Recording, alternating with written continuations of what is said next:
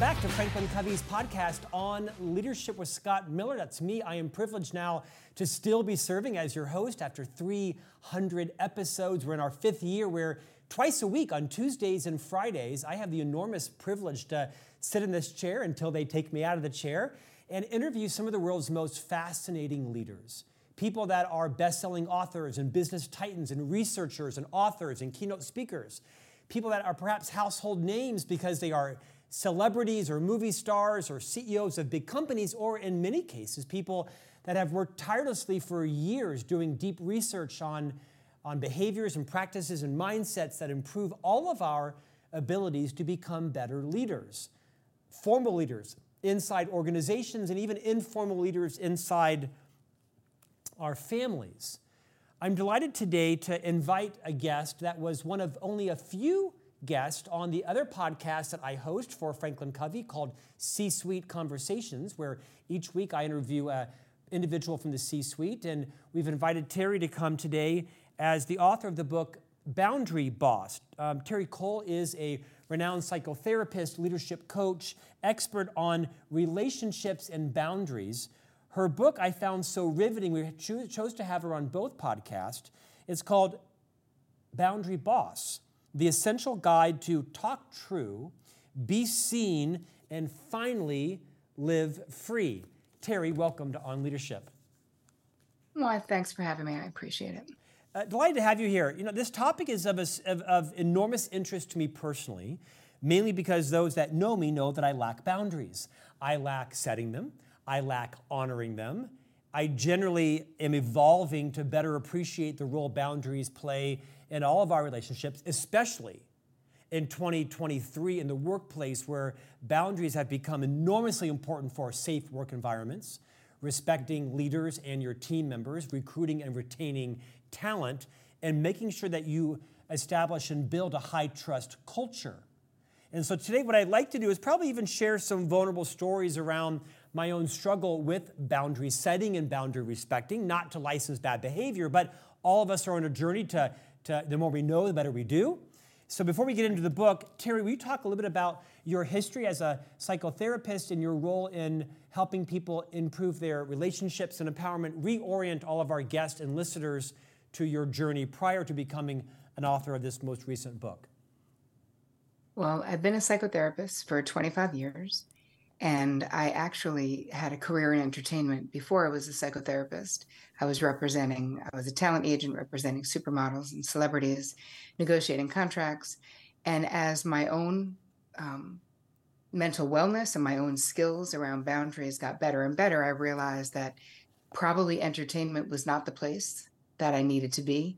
I became very, very interested in helping others become more masterful at boundaries, relationships, communication, healthy leadership, modeling behavior, all of this stuff that in the entertainment business, I was not experiencing.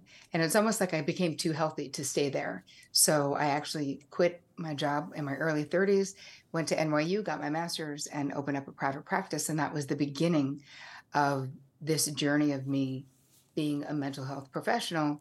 But so much of it had to do with what was lacking in my own life, as you just shared, Scott. Like, I was a boundary disaster, which is why this was the topic for my first book, because through the therapeutic process and deeper understanding of self, I became a boundary master.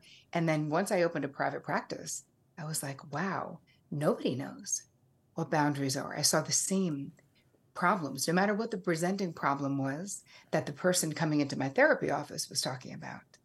I could just connect those dots backwards to lack of this incredibly important skill set. So I became super lit up about sharing and creating strategies and tools that people could do in their lives. Like, they didn't have to be in therapy for 30 years, right? There's a way to present this material as accessible and actionable so that really all you need is the desire to change, and you just got to be coachable. And that's what this book is. Terri, I'm going to take some liberties and be a bit selfish and talk about myself and have you coach me through some of my own issues with boundaries, because I don't think it's that unique. I actually think in my selfishness, it will come out as selflessness, I hope, to those that are listening, to our viewers and listeners. You know, to the extent my story is your story, great, and extrapolate from the wise guest today what relates to your life. We all behave the way we do for reasons, whether it was our upbringing, whether it was our, to quote Dr. Covey, our private victory or our lack of private victory before public victory. And I have never been someone that even knew what boundaries were up until maybe the last 5 or 6 years. When someone that worked for me set boundaries, I usually subconsciously labeled them as strict, inflexible, lazy, or this isn't gonna work. Because I built my entire career on having no boundaries. I'll do whatever my boss asks. I'll go wherever, fly to South Africa tomorrow at 2:00. I'll go today at 2:00. Bring 18 pieces of luggage? Of course, I'll carry them all on my back. I would do anything it took to make sure that my career succeeded. I was promotable. I'm guessing it was grounded in a fear or lack of confidence in my skill set, because I was willing to do anything for anyone at any time. And in some cases, I'm sure that was abused. In other cases, it actually worked well for me and built an amazing career. So I don't mean to say that that was all bad, but I'm guessing my lack of boundaries for myself was rooted in some childhood experiences. You open your book, chapter 1, you call it From Boundary Disaster to Boundary Master. You have a very funny story about bridesmaids and bridesmaids' dresses. Will you both fix me and tell that story kind of interchangeably, how they are related? Because we all have a respect or lack of respect for boundaries, I'm sure, based on our upbringing and our own lack of, or maybe excessive even, confidence. Okay, so yes, I will definitely fix you, because who needs more than whatever minutes we have to fix a lifelong ingrained pattern? Not a problem. I will briefly tell the story that opens the book, which is that I was a bridesmaid 8 times in my 20s, and I should have said no to at least half of those ugly dress experiences, as I call them, because you're not wearing the dress again. You're never dyeing it black. You're not making it shorter. Like, literally, no. Those fuchsia dresses they will be in the back of your closet forever until you throw them out. So the question is why? And it's similar to, Scott, what you were saying about doing what anyone asked you. I prioritized, when you have disordered boundaries, I was prioritizing how that bride felt over how I felt. That person thought we were best friends. That person was like, how could I get married without you?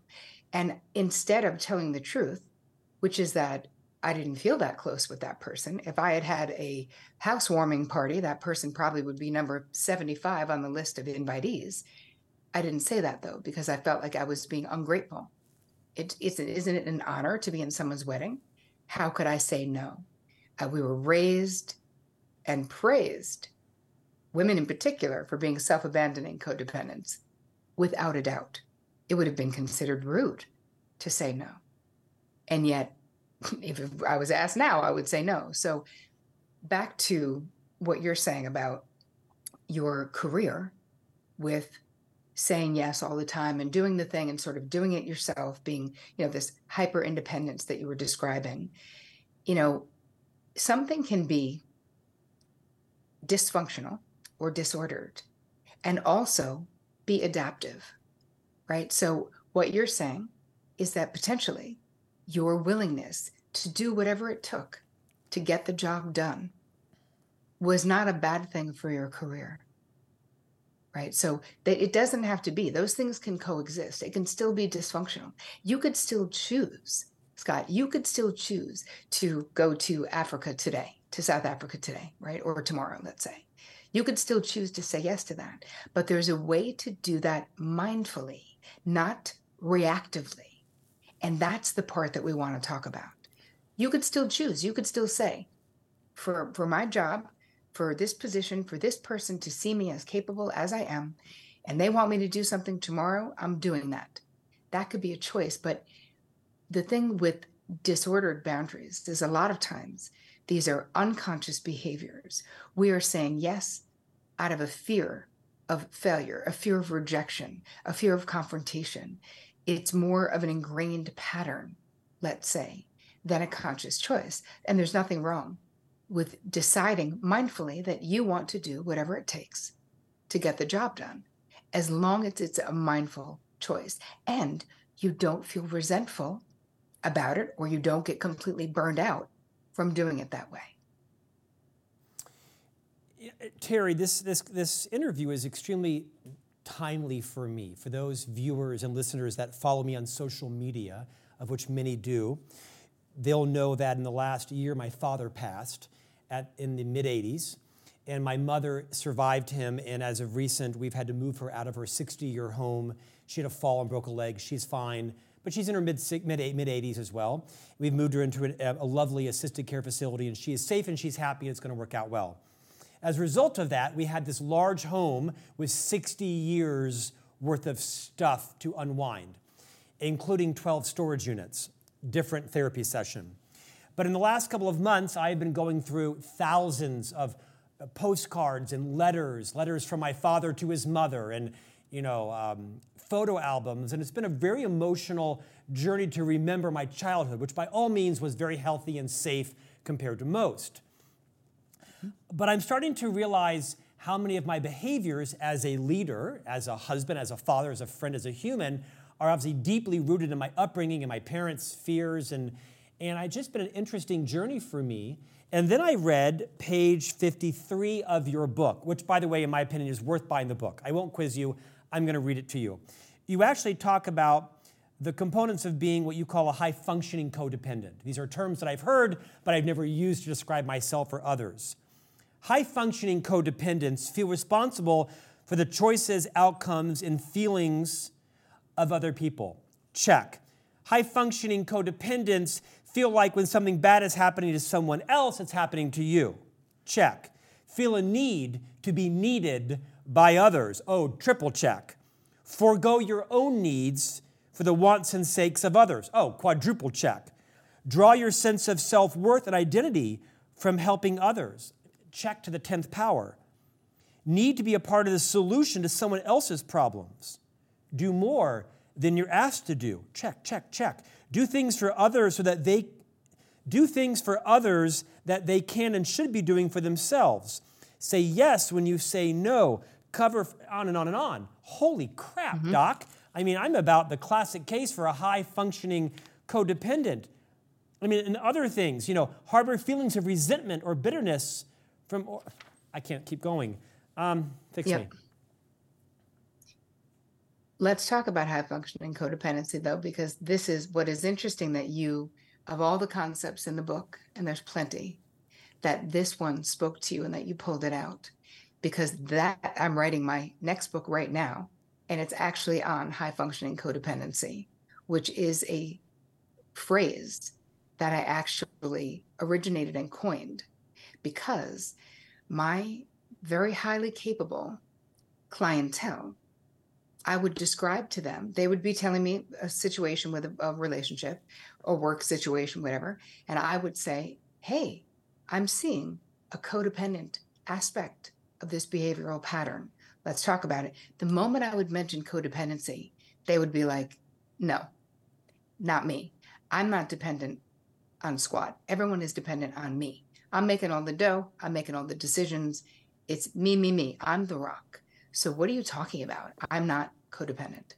And I realized that they were stuck in the old sort of Melody Beatty, codependent no more, you have to be involved with an addict, thoughts about codependency. Mm-hmm. And that was never my own flavor of codependency, because I'm a recovering codependent myself. And that's not what I saw in my practice. And so I renamed what I witnessed for 25 years, high-functioning codependency. And the moment I did, my clients were able to go, I see myself. You're right. That is me. And that is a really important piece of what you're describing, because I can't imagine you identifying as codependent if the high-functioning part were not in front of it, correct? Oh, indeed. I have learned so much about my leadership style, my style being married to my wife, my style with my children, with my parents, from your book. I think your book is an extraordinary leadership book, in fact, called Boss Boundary. Terri, why did you choose to take your decades of experience as a psychotherapist and talk specifically about boundaries as leaders, the boundaries you set, the boundaries you respect, the boundaries you cross? Why did you choose that to be your focus of research in this book? Because with leadership, if you don't have your boundary stuff together, if you don't understand boundaries, if you don't empower people to be self-determined, right? You're not doing them a favor. It's not good leadership. If you have your employees dependent on you, if you're micromanaging, all of these are leadership considerations. So it's something that you really have to understand yourself, what you're doing. Because a lot of times, if we haven't had an intervention, a therapeutic intervention, some kind of intervention, we could be playing out unresolved situations, right? Unresolved, I would call them injuries from childhood in work. It's not like we only do that in our personal relationships, right? So the awareness of looking at, am I being proactive in the way that I lead? Does everyone know what is expected of them? Do we have onboarding policies that set people up to succeed? Do I let people know what is the best way to get in touch with me and how long it's going to be before I get back to them? All of these are aspects of boundaries, and all of these are aspects of leadership. Terri, one of my most profound days in my 25-year career here at Franklin Covey, the world's most trusted leadership company, right, was the now CEO, Paul Walker, a man of remarkable talent and character and such a great leader in our organization, used to report to me. We've had a very healthy and complicated sort of big brother, younger brother relationship for 25 years, right? He reported to me, now he's very much my leader in the company, an interesting shift in influence and power. And when Paul became the COO of the company, prior to becoming the CEO, I was the CMO, and he was promoted up to by peer level and then over me, and then to become, of course, the CEO of the company. And I was serving as CMO, and he asked me some question one day, and I said, I can't possibly do that. I said, Paul, I have like 8 people in line outside of my office. Literally, there are 8 people standing in line waiting for their turn to come in and meet with me. And he said to me, well, why are there 8 people outside of your office? And I took it as a badge of honor. Well, they need me. I mean, they need me to sign off on this. They need my expertise. And what he was trying to tell me is, no, you're not getting it. Scott, you've created such a dependency on you, whether it's for your own self-worth or your self-confidence or your self-esteem. You've built this like, I am the sun, and now you are overwhelmed, and so be careful what you wish for. And he was trying to give me some coaching. There should be no one standing in line outside of your office. It was a big epiphany for me. It took me a few decades to understand that one. What would you say to leaders that are codependent in their personal life, that have maybe brought that into their leadership life, and they're feeling overwhelmed? They're feeling like their team isn't empowered. What are some things they should do to self-assess their own behavior and move out of that so that their teams are liberated, empowered? You're an expert in this. Walk us through this.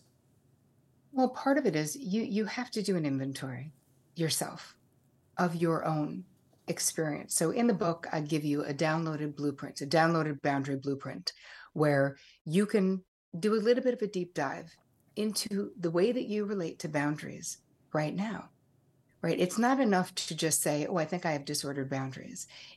We need to have a deeper understanding of why, because there's many good reasons why all of us have disordered boundaries, but it creates the ability to have self-compassion and a deeper understanding when we go, oh, so it could be, does my mother have very porous or malleable boundaries? Did I see that as a way that I should be because I'm a woman and she was my, role model?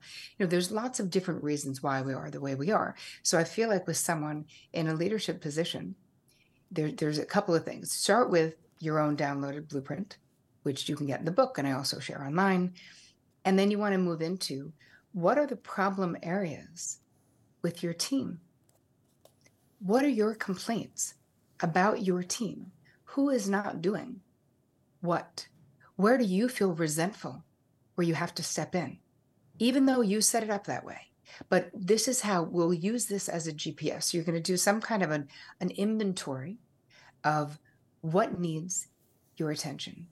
And you can always know this by checking in with really doing a resentment inventory, either an overwhelm inventory or a resentment inventory, because you know what the problems are.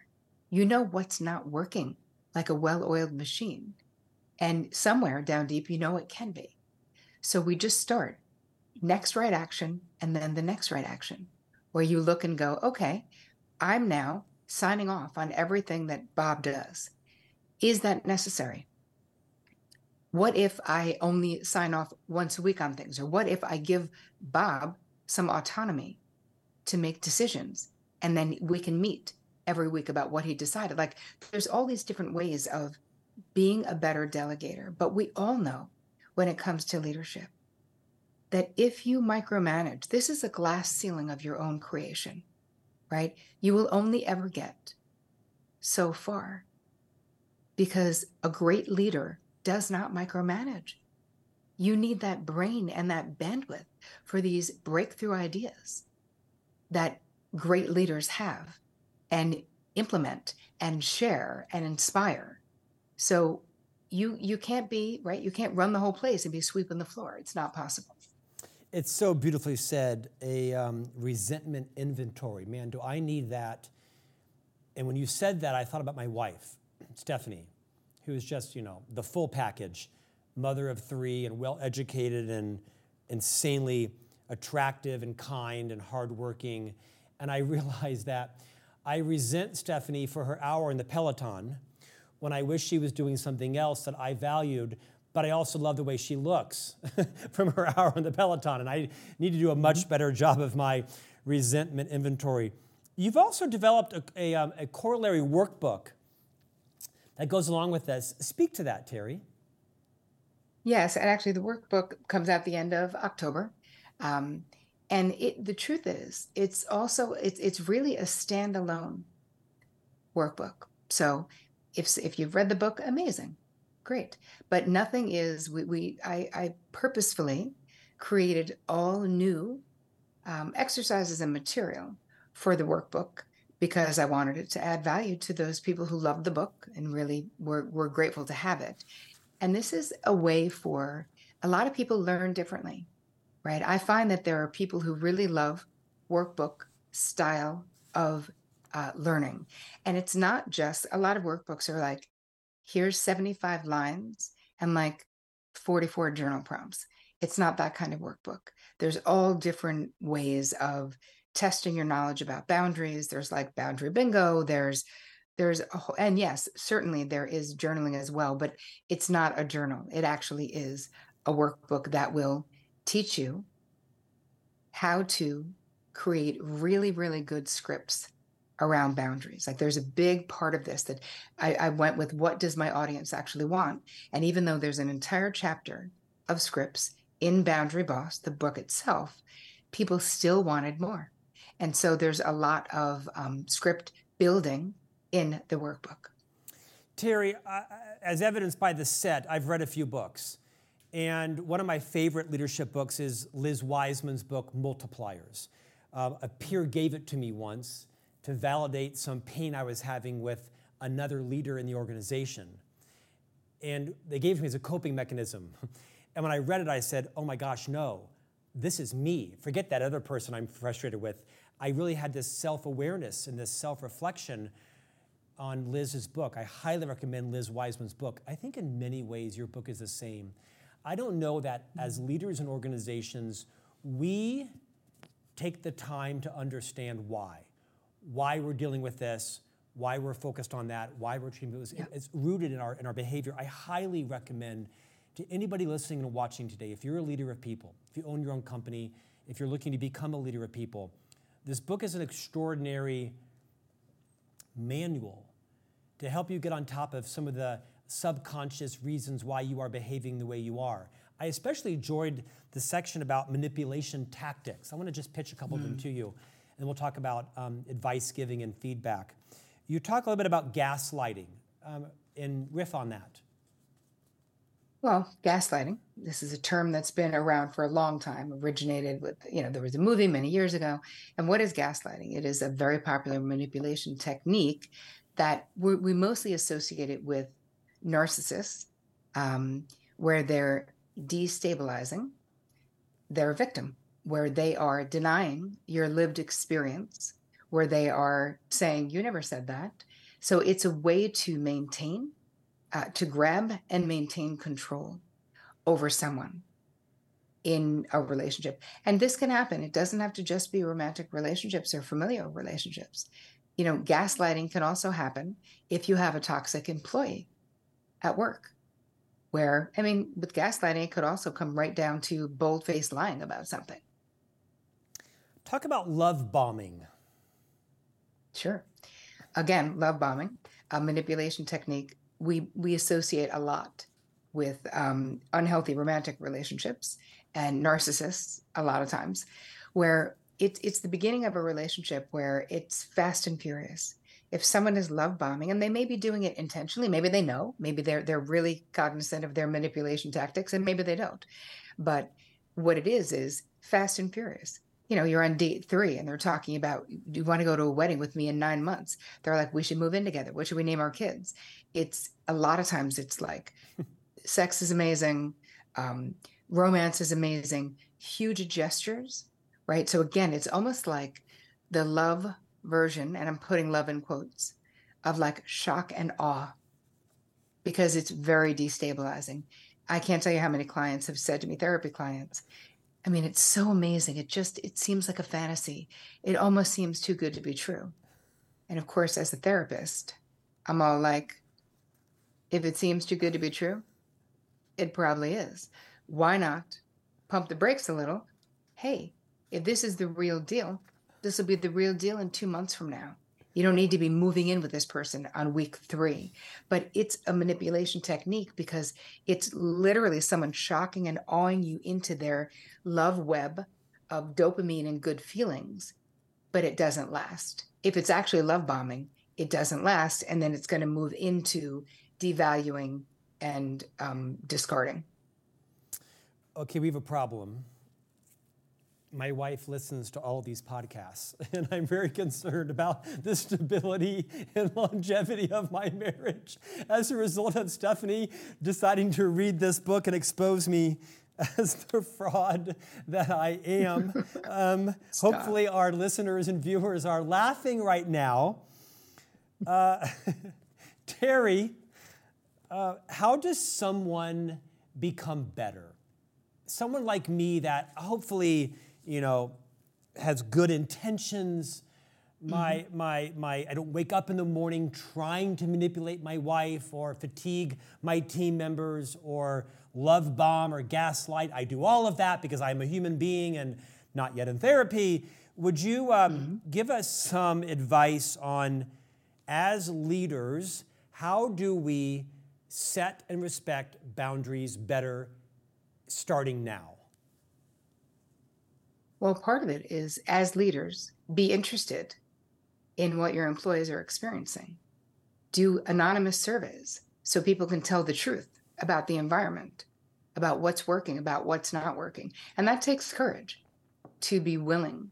And it's got to be anonymous or they're not going to tell the truth. So, but that's one idea, is getting feedback from the people who are actually living it. You're going to do your own resentment inventory, because that's the beginning of where you probably need boundaries. And you're going to ask other people their experience. What could I be doing better? Talk about it in your personal relationships. Ask people.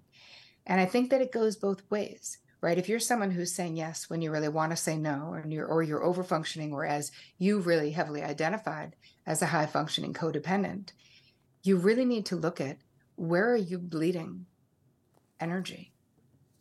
Where do you have energy leaks in your life? Where are you doing things for others that they can and should be doing for themselves? Because here's what we lose when we continue to have disordered boundaries, especially in the high-functioning codependency way, is that we're constantly inserting ourselves in the middle of someone else's problem, because someone else being in pain is very distressing to us. We want to fix, we want to advise, we want to auto-advise, right?